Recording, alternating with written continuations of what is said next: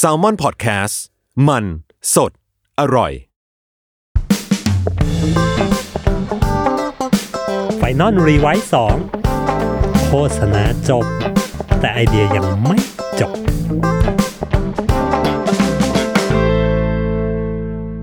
สวัสดีครับ กลับมาพบกับ Final Revise 2 Podcast โฆษณาจบ แต่ไอเดียมันยังไม่จบนะจ๊ะ ใน EP นี้เนี่ยนะครับผมก็จะมาชวนคุยกันใน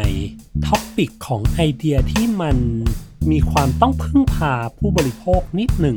ในช่วงหลังๆเนี่ยในช่วงปีหลังๆเนี่ยที่โลกมันก้าวเข้าสู่ยุคออนไลน์มากขึ้น เราจะได้ยินคำหนึ่งว่า มีการอยากให้ User ช่วย generate content ให้ User ช่วย generate content ให้คืออะไร มันคืองานที่เหมือนเราปล่อยงานออกไปเสร็จแล้วปุ๊บ เรียกว่าผู้บริโภคแล้วกันนะ ได้สามารถเอาไปเล่นต่อเอาไปแบบสร้างต่อยอดไอเดียที่เรานำเสนอออกไปนะครับ ไม่ว่าจะแบบเอาไปล้อเลียน เอาไปเล่นเป็นมีมทำพาโรดี้ทำนู่นทำนี่ทำนั่นนะครับ ที่คนสร้างคอนเทนต์นั้นเนี่ยมันก็คือคอน sumer ทั่ว ๆ ไปนะครับ เขาเลยเรียกว่า user generate content เป็นไอเดียที่สามารถให้คอน sumer เนี่ยได้ต่อยอดได้นะครับ ได้เอามาเล่นได้ได้ ล้อเลียนได้ได้สนุกกับมันได้ ทีนี้หลายครั้งที่เราพยายามจะคิดไอเดียแบบนี้กัน ไอเดียที่แบบเฮ้ยอยากให้คอน sumer มาเล่นกัน อยากให้คอน sumer มา engage กัน อยากให้คอน sumer มาสร้าง generate content ให้นะครับ แต่หลาย ๆ ครั้งนะที่เราคิดงานกัน ผมเองก็เป็นนะเคยแบบจำได้เลยเมื่อประมาณ 3 ปีที่แล้วนะครับแบบว่าคิดงานแล้วก็โอ้โห คอน sumer ต้องมาเล่นชัวคอน sumer ต้องมาแบบ generate content กับเราชัวเลย ปรากฏว่าปล่อยงานออกไปแป๊กแบบแป๊กสนิทสนิทเลยนะ เรียกได้ว่าเป็นงานที่ผมเองเนี่ย ถือว่าเป็นแบบบทเรียนของชีวิตเลยนะว่า ไอสิ่งที่ทำลงไปเนี่ยณนะตอนนั้นเนี่ยไอความมั่นใจว่าคอน sumer จะมาเล่นเนี่ยเฮ้ยมันไม่เป็นอย่างที่เราคิดเลยมันยากกว่าที่คิดมากเลย ตอนนั้นไอเดียที่ผมเคยคิดจะทำเนี่ยคือ เหมือนอยากชวนคอน sumer มาเอาโปรดักต์ของเราเนี่ยมาสร้างเป็นกีฬาโอลิมปิกขึ้นมา แล้วก็เล่นกับ product เป็นขนมชนิดหนึ่งนะฮะแบบมีการแบบทอยขนมให้แบบลงเสาหรือแบบกลิ้งขนมไป แล้วแข่งกันนะเป็นแบบ racing อะไรเงี้ยปรากฏว่าไม่มีใครมาเล่นเลย ความ fail ตอนนั้นนี่แบบโอ้เอียงวะแล้วก็พอเวลาผ่านไปก็ลองกลับมานั่งดูว่าเฮ้ยทำไมวะทำไมงานตอนนั้นที่เราคิดเนี่ย user มันถึงไม่เข้ามาร่วมเล่นเลย ไม่เข้ามา generate content อย่างที่เราคาดหวังเลย ก็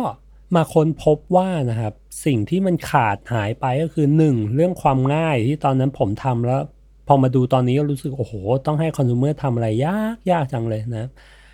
สองคือความสนุกนะครับ ความสนุกมันไม่ค่อยมีเท่าไหร่นะ เราคิดเราคิดเอาเองว่ามันสนุก แต่พอไปเล่นเอาจริงพอให้คนนู้นเล่นคนนี้เล่น มันไม่ได้สนุกอย่างที่คิดอะ่ะ มันก็เลยเป็นบทเรียนที่ที่ผมจำมาได้จนถึงตอนนี้นะครับ ซึ่งวันนี้เนี่ยอย่างที่บอกครับว่าเราจะอยากมาชวนคุยกันในเรื่องท็อปิกนี้แหละว่าไอเดียที่มันเกิดขึ้นด้วยการ generate content ของ user เนี่ยเฮ้ยเราจะทำยังไงล่ะ ไม่ให้มันแป๊กไม่ให้มันเฟล ไม่ให้มันเป็นอย่างที่ผมเคยเป็นแล้วกันเนาะ วันนี้ผมมีผมมีอยู่ 2 เคสนะครับมามาชวนเล่าให้ฟังนะครับ มาชวนคุยกันนะครับ ซึ่งทั้ง 2 เคสเนี่ยผมเจอจุดร่วมหนึ่งอยู่อย่างหนึ่งนะฮะที่ที่รู้สึกว่าเฮ้ยทั้งสองเคสมันมันมันเหมือนกันเลย มันเป็นสิ่งที่ผมขาดไปด้วยนะนะตอนที่ทำงานเมื่อประมาณ 3 ปีที่แล้วนะไอเดียที่ทำเมื่อประมาณ 3 ปีที่แล้ว นั่นก็คือ 1. เรื่องความสนุกทั้งสองเคสที่จะเล่ามาเนี่ย เดี๋ยวลองมาดูกันนะว่าเฮ้ย ความสนุกที่งานตัวนี้มันมอบให้กับคอน sumer เนี่ยมันคืออะไร 2 คือความเล่นง่ายนะครับ ไม่ต้องทำอะไรมากเลย ลองมาดูกันนะว่าไอ้สองพอยต์เนี้ยมันอยู่ในงานทั้งสองชิ้นยังไง แล้วเดี๋ยวมาชวนคุยกันตอนท้ายนะว่าเฮ้ยทำไมความสนุกเนี่ยมันถึงเป็นแบบหัวข้อสำคัญเลยที่เวลาเราจะคิดงานให้มันเกิดการที่ user จะ generate content ต่อเนี่ยทำไมความสนุกถึงเป็นเรื่องที่สำคัญมาก โอเค ไปที่เคสแรกก่อนนะครับผม ในเคสแรกเราย้อนกลับไปเมื่อปี 2014 นะครับ เมื่อประมาณ 6 ปีที่แล้วนะครับ 2014 ต่อ 2015 เนี่ยแหละ มีบริษัทเกมบริษัทหนึ่งนะฮะที่ทุกคนน่าจะคุ้นชื่อกันดีนะครับ ถ้าสายคอเกมเนี่ยทุกคนต้องรู้จัก EA EA ก็จะเป็นคนที่สร้างเกมแบบพวกเกมกีฬาทั้งหลายทั้งแหล่ครับ FIFA Madden NBA Live นะครับ แต่ NBA Live ไม่ค่อยดังเท่าไหร่นะครับ กีฬาต่อยมวยแล้วก็จริง ๆ EA เองก็จะสร้างเกมแบบอย่างเช่นพวก The Sim พวก Sim City อะไรอย่างนี้ด้วย แต่ EA ที่ผมจะพูดถึงอันเนี้ยเป็น EA Sport นะครับ ก็คือเป็นพาร์ทหนึ่งของ EA ที่เน้นไปในด้านของเกมฝั่งกีฬา ไม่ว่าจะเป็น FIFA Madden ก็ EA Sport นะครับ EA Sport ในปี 2014-2015 เนี่ยเขาปล่อยเกมขึ้นมา 1 เกมนะครับ ชื่อว่า Madden 2015 นะครับ Madden เป็นเกมอเมริกันฟุตบอล ถ้าใคร คุ้นเคยนะครับ ใครรู้จักก็จะรู้กันดีอยู่แล้วนะว่าอเมริกันฟุตบอลเนี่ยมันเป็นกีฬาเรียกได้ว่าประจำชาติเลยของประเทศสหรัฐอเมริกานะครับ เรียกได้ว่าฮิตฮิตที่สุดฮิตกว่าฟุตบอลฮิตกว่า soccer ฮิตกว่าบาสเกตบอล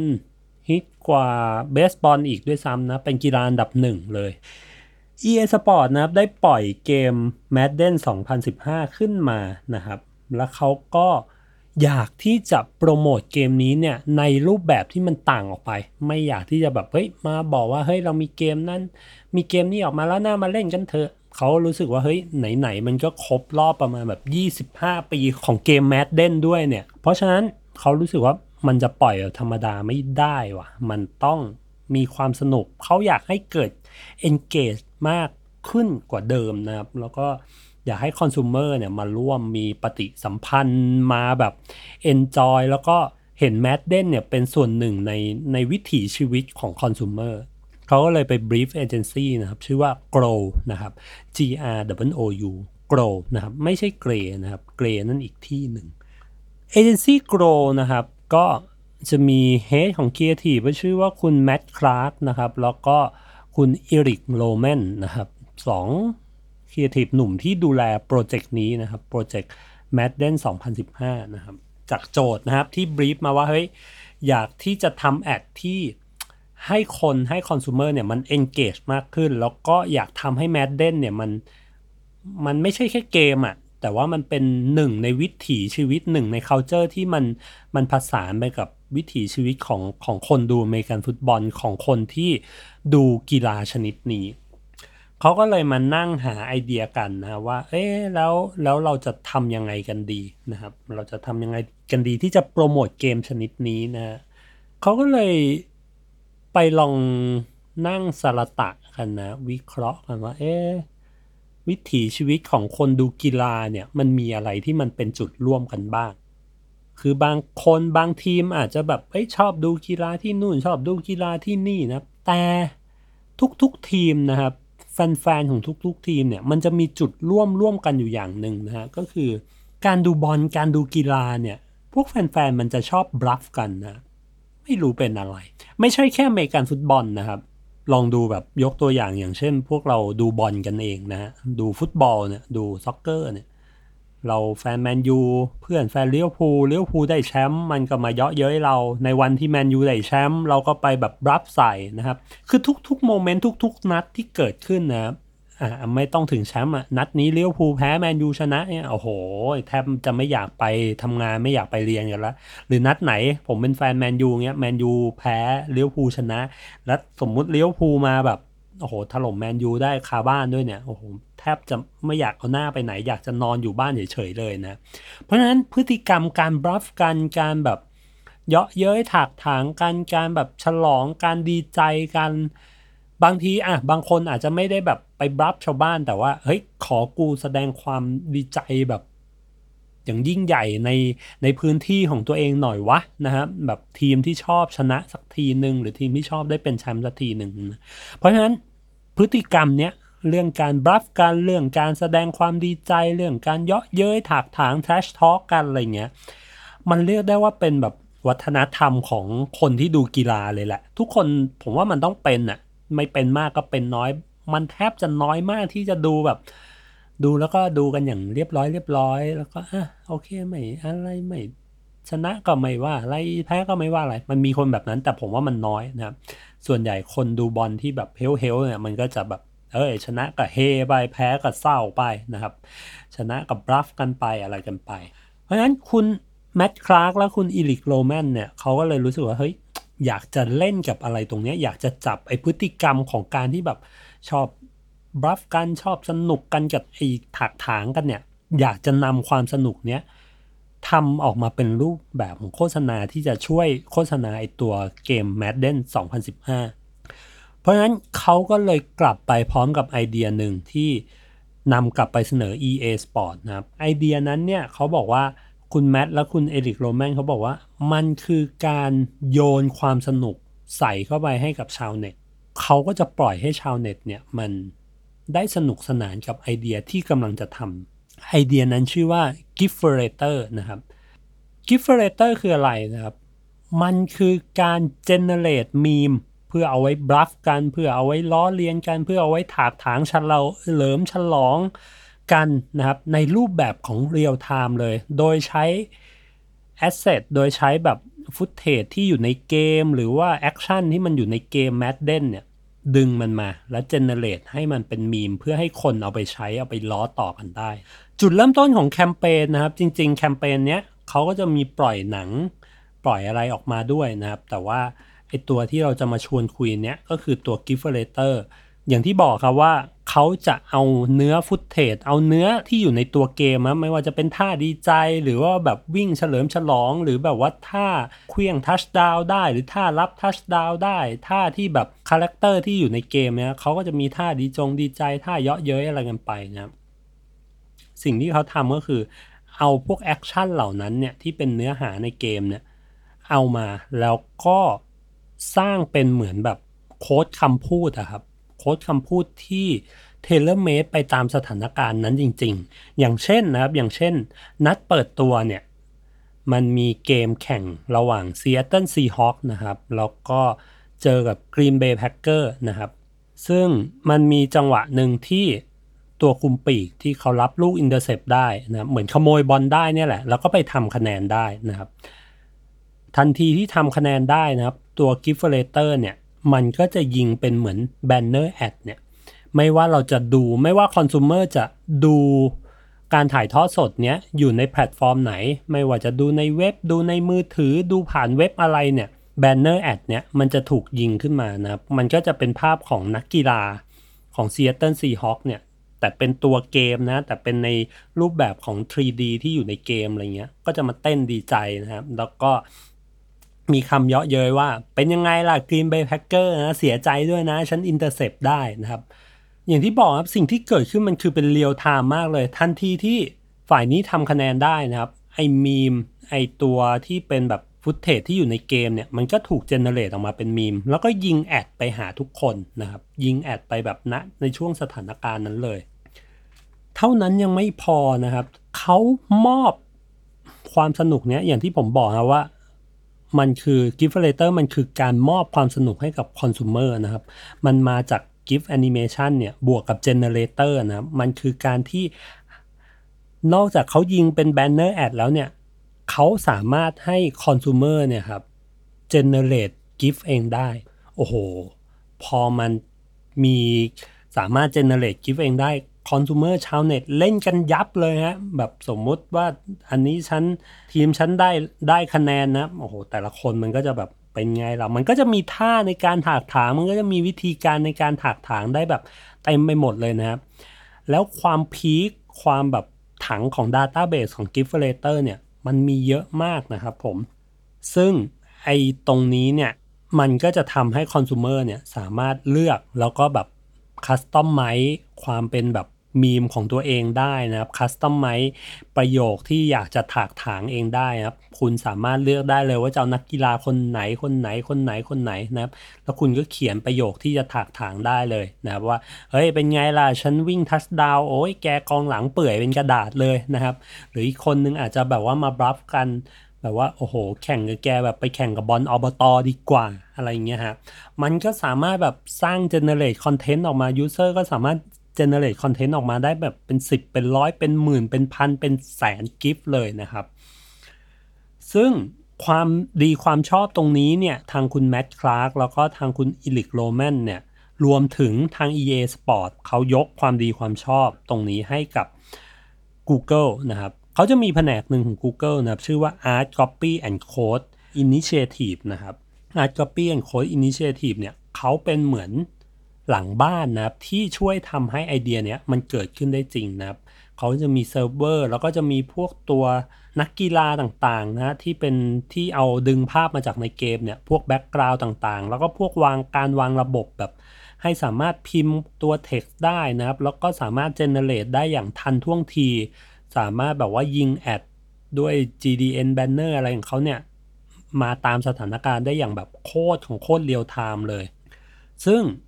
หลังจากแคมเปญนี้ปล่อยออกไปนะครับ อย่างที่บอกพอคอน sumer รู้ว่าเฮ้ยมันเล่นได้ว่ะ ฉันสามารถสร้างมีมเองได้แล้วเอาไว้บลัฟเพื่อนได้ เอาไว้ tag เพื่อนได้เนี่ยโอ้โห แคมเปญนี้มันเรียกว่าดังสนั่นเลยนะ ในช่วงปี 2014 ต่อ 2015 นั้นนะครับ ทางเจ้าของไอเดียเนี่ยนะครับ ทางโกลเนี่ยเขาเคลมว่าหลังจากแคมเปญนี้ปล่อยออกไปเนี่ยคำว่า Gift f l a t e r นะครับ ชื่อแคมเปญ Gift f l a t e r เนี่ย มันถูกค้นหาเป็นอันดับที่ 4 นะครับ ใน Google นะครับในหมวดของ GIF ในปีนั้นเลย นี่ได้ว่าเฮ้ยคุณติดแรง top top 4 ของคำ search นะคือมันมันก็จะไปไปดู stat หลังบ้านมาว่า เอ้ย ปีเนี้ยทั้งปีเนี่ย คน search ในหมวด GIF อะไรมากสุด Gift f l a t e r ติดเป็นอันดับที่ 4 ไม่ใช่ย่อยเลยครับสำหรับแคมเปญโฆษณาที่แบบทำให้ consumer เนี่ยมา search หาได้ แล้วก็อยากมาเล่นได้ขนาดนี้ แล้วก็ในส่วนของยอดขายเนี่ยมันก็โตขึ้นโตขึ้นมากๆ ประมาณแบบกว่าถึง 20 กว่าเปอร์เซ็นต์นะ ซึ่งในแวดวงของเกมเนี่ย ผมว่าถือว่ามันโตขึ้นมาก เพราะว่าเกมพวกนี้มันจะออกทุกๆปีนะครับ เหมือนอย่างเราเล่นฟีฟ่าเนี่ย มันก็จะมีฟีฟ่า2015 16 17 18 19แมดเด้นเหมือนกันนะครับแมดเด้นก็จะแบบแมดเด้น14 15 16 ซึ่งยอดในแต่ละปีเนี่ยมันก็ไม่หนีกันมากหรอก แต่ปีนี้มันกระโดดขึ้นมาเลยนะประมาณ 14-15%ส่วนในแง่ของอวอร์ดเนี่ยก็แน่นอนครับในปีนั้นเนี่ยในปี 2014-15เนี่ยการให้คอน sumer ได้ generate content อะไรแบบนี้มันถือว่าเป็นเรื่องใหม่มากบนเวทีของการประกวดนะครับ มันไม่เคยมีแคมเปญไหนที่เฮ้ย user มันมันมาช่วยกันเล่นเยอะแยะขนาดนี้มาก่อนนะครับ เขาก็เลยคว้าโกของคานในหมวดแบบ branded entertainment ในหมวดของ creative effectiveness ก็คว้ามาได้เต็มไปหมดเลย อันนี้ก็เป็นเคสแรกนะครับ อย่างที่บอกว่าโยนความสนุกเข้าไป โยนความง่ายเข้าไปให้ consumer นะครับ แล้วคอน sumer ก็จะช่วยเราเล่นเองนะครับ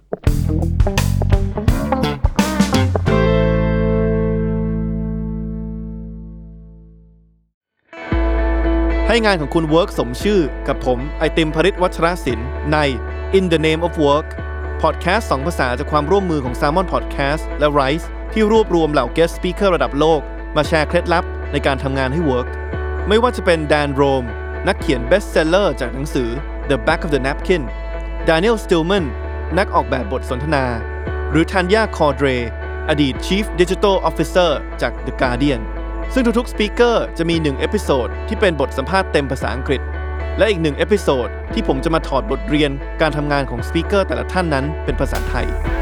พบกันได้ทุกวันพุธกับ 2 episode ของ In the Name of Work ในทุกช่องทางของ Salmon Podcast แล้วพบกันครับ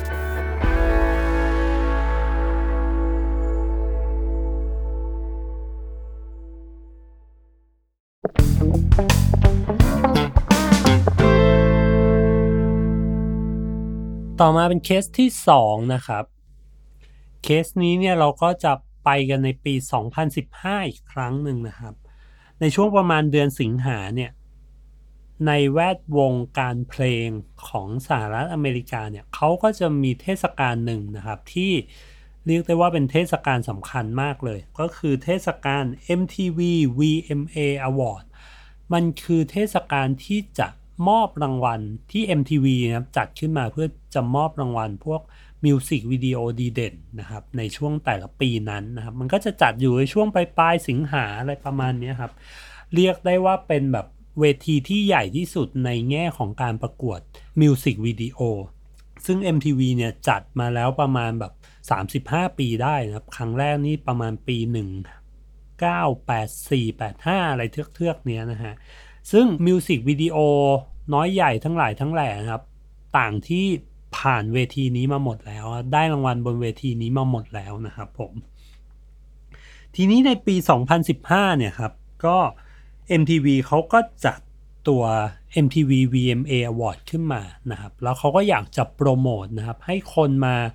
มาสนใจ เพราะว่าเอาจริงช่วงนั้นก็เป็นช่วงเวลาที่แบบ กระแสวงการเพลงก็อาจจะ drop ดรอปลงไปหน่อย ทีนี้เขาเลยอยากจะทำยังไงก็ได้ให้ตัวอีเวนต์เนี้ยอีเวนต์ตัว VMA ในปี 2015 เนี่ย มันมีกระแสขึ้นมาแล้วคนหันมาสนใจ หันมามองงานประกาศรางวัลของ MTV อีกครั้งหนึ่ง เขาก็เลยไปทำการ brief นะครับ ทางเอเจนซี่ที่ชื่อว่า Jam 3 ให้ไปคิดว่า เอ๊ะ เราจะโปรโมทยังไงนะครับ โปรโมท งานอีเวนต์นี้ยังไงเพื่อให้คนส่วนใหญ่เนี่ยได้รับรู้ได้มี engagement นะครับ แล้วก็ได้เข้ามาร่วม enjoy กับงานของเรา ซึ่งทางบริษัทแจมทีนะครับ ที่เป็นเอเจนซี่ที่ดูแลให้เนี่ย ก็มี 2 หัวหอกของ Creative นะที่ชื่อว่าคุณพาโบรวิโอนะครับ และคุณเอเดียนเบลีนาสิ่งที่เขาทำนะครับ เขาก็มองเห็นคล้ายๆกับตัว Gift r a t o r ของ Madden นะครับ ก็คือมองเห็นว่าความสนุกเนี่ยแหละ ความสนุกเนี่ยแหละที่จะ drive ให้แคมเปญเนี้ยมันมันมี engagement สูงสูงมันมีคนมาช่วยกันเล่นช่วยกันแบบว่า enjoy กับแคมเปญนี้ สิ่งที่เขาทำนะครับไอเดียที่เขาทำเขานำกลับไปเสนอกับทาง MTV นะครับ ชื่อว่า MTV VMA Green Screen นะครับฟังชื่อแล้วแบบ เอ๊ะทำอะไร ไอเดียง่าย ๆ เลยครับ คือ เขาโยนความสนุกไปให้กับเหล่าชาวเน็ตเหล่าโซเชียล โดยการที่เขาเอาพวกนักร้องต่างๆนะครับ ไม่ว่าจะเป็น Miley Cyrus Ed Sheeran Taylor Swift คนนู้นคนนี้มากมายครับ แปะไปอยู่บน green screen นะครับ ในทุกๆสื่อเลย ทุกสื่อที่เราเห็นเนี่ย มันก็จะมีแบบสมมุติเป็นท่า Miley Cyrus ยืนอยู่ทำท่าแปลกประหลาดอะไรเงี้ย แล้ว background ข้างหลังก็จะเป็นสีเขียว green screen หมดเลย แล้วก็มีพูดมีก๊อปปี้ที่แนะนำว่า เอ้ยงาน MTV VMA เนี่ยกำลังจะมาถึงแล้วนะนะครับ เราก็จะมีลิงก์เข้าไปสู่เว็บไซต์นะครับ ซึ่งเว็บไซต์ landing page ปลายทางนั้นน่ะเขาจะบอกว่า เฮ้ย ที่เราทำเป็น green screen อย่างเงี้ย เพื่ออะไรนะครับ เพื่อให้ทุกคนเนี่ย ตัดเอาสีเขียวออกนะครับ ตัด green screen ออก แล้วก็รบกวนตัดต่อให้หน่อยครับว่า เฮ้ย อยากให้ ตัว Miley Cyrus อยากให้ตัว Ed Sheeran อยากให้ตัวนักร้องต่างเนี่ยอยู่ใน background แบบไหนนะครับ โอ้โห พอโยนไอเดียแบบนี้ไปให้ consumer นะไปให้ชาวเน็ต ผมว่ามันทำงานเหมือนกับเพจรบกวนตัดต่อให้หน่อยครับเลยครับ คือชาวเน็ตก็ขอกูโชว์ศักยภาพของความคิดสร้างสรรค์กูหน่อย มันตัดต่อยับเลยนะมันแบบเอาไปอยู่ใน background นู้นเอาไปอยู่ใน background นี้นะครับ แล้วยิ่งทำนะ พอยิ่งทำชาวเน็ตยิ่งทำ MTV เหมือนยิ่งสนุกด้วยนะครับ เขาก็ feed ตัวแบบไอตัวฉาก green screen เนี้ย feed action ต่างๆ ของดารานักร้องมาเต็มไปหมดเลยนะครับ บางทีก็แบบ background เจาะ green screen ด้านหลังนะครับบางทีแบบมันเจาะ green screen ตรงนม Miley Cyrus นะครับหรือเจาะ green screen ตรงตาและปากของ Miley Cyrus เพื่อให้แบบชาวเน็ตมันไป retouch กันเอาไปแบบใส่ background กันอย่างสนุกสนานแบบ บางคนทำแบบว่านม Miley Cyrus มีไฟพุ่งออกมาอะไรเงี้ย หรือแบบมีเป็นเมล็ดไอตัว Skittles หรืออะไรที่พุ่งออกมาจากตาอะไรเงี้ย คือชาวเน็ตมันสนุกกันมากเลยครับกับแคมเปญนี้เหมือนแบบได้ปลดปล่อยได้ปล่อยของนะครับผมว่ามันเป็นแคมเปญที่ให้ชาวเน็ตได้โชว์ความคิดสร้างสรรค์แบบมาก ๆ สุด ๆ แบบโอ้ยอยากทำอะไรทำทำเลยจ้า แล้วพอ คิดกลับกันในมุมของคอน sumer ครับ มันจะมีโอกาสสักกี่ครั้งนะที่เราจะเอาแบบ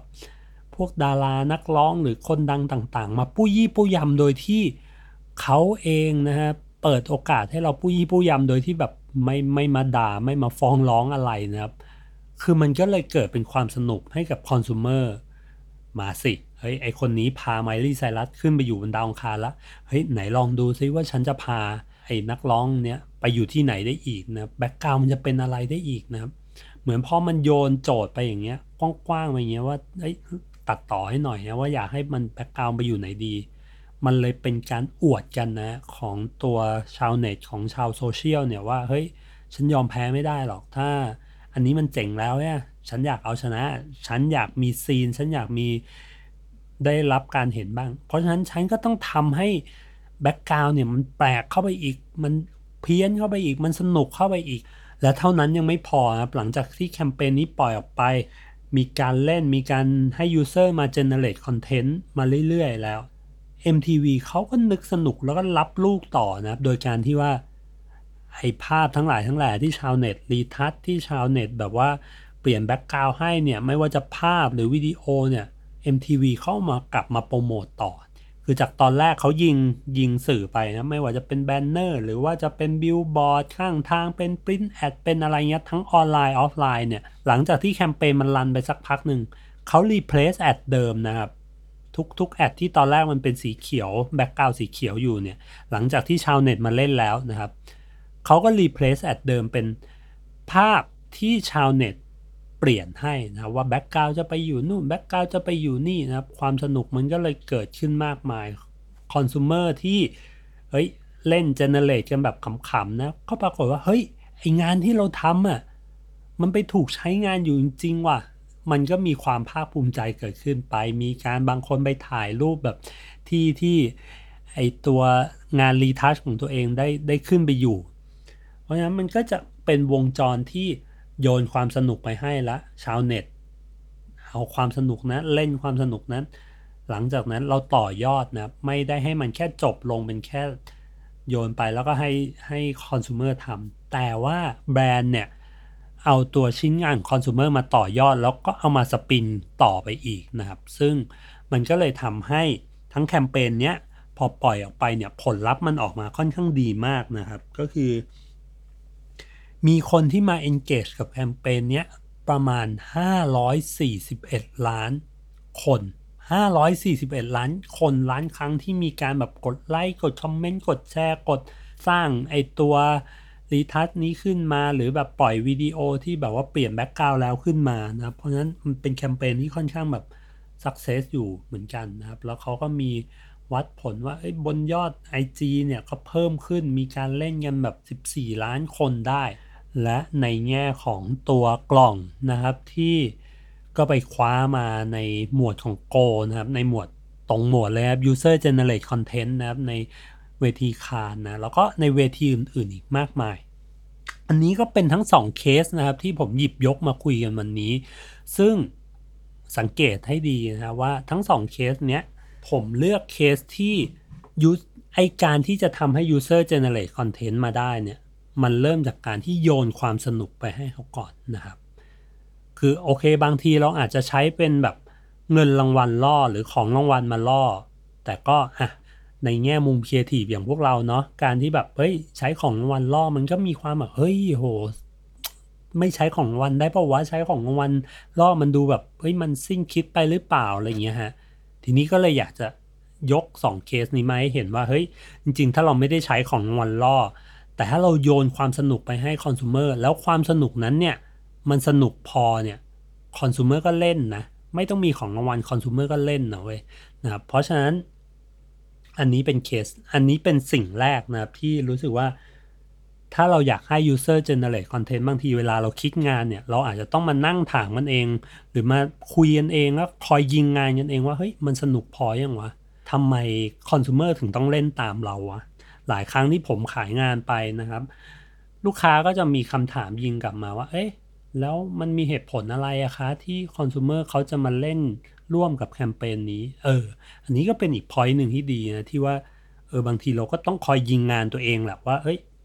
อะไรวะ ที่มันจะเป็นเหตุผลให้ consumer มันเล่น ความสนุกหรือเปล่า ความสนุกมันมากพอหรือเปล่า หรือของรางวัลหรือเปล่า หรือว่ามัน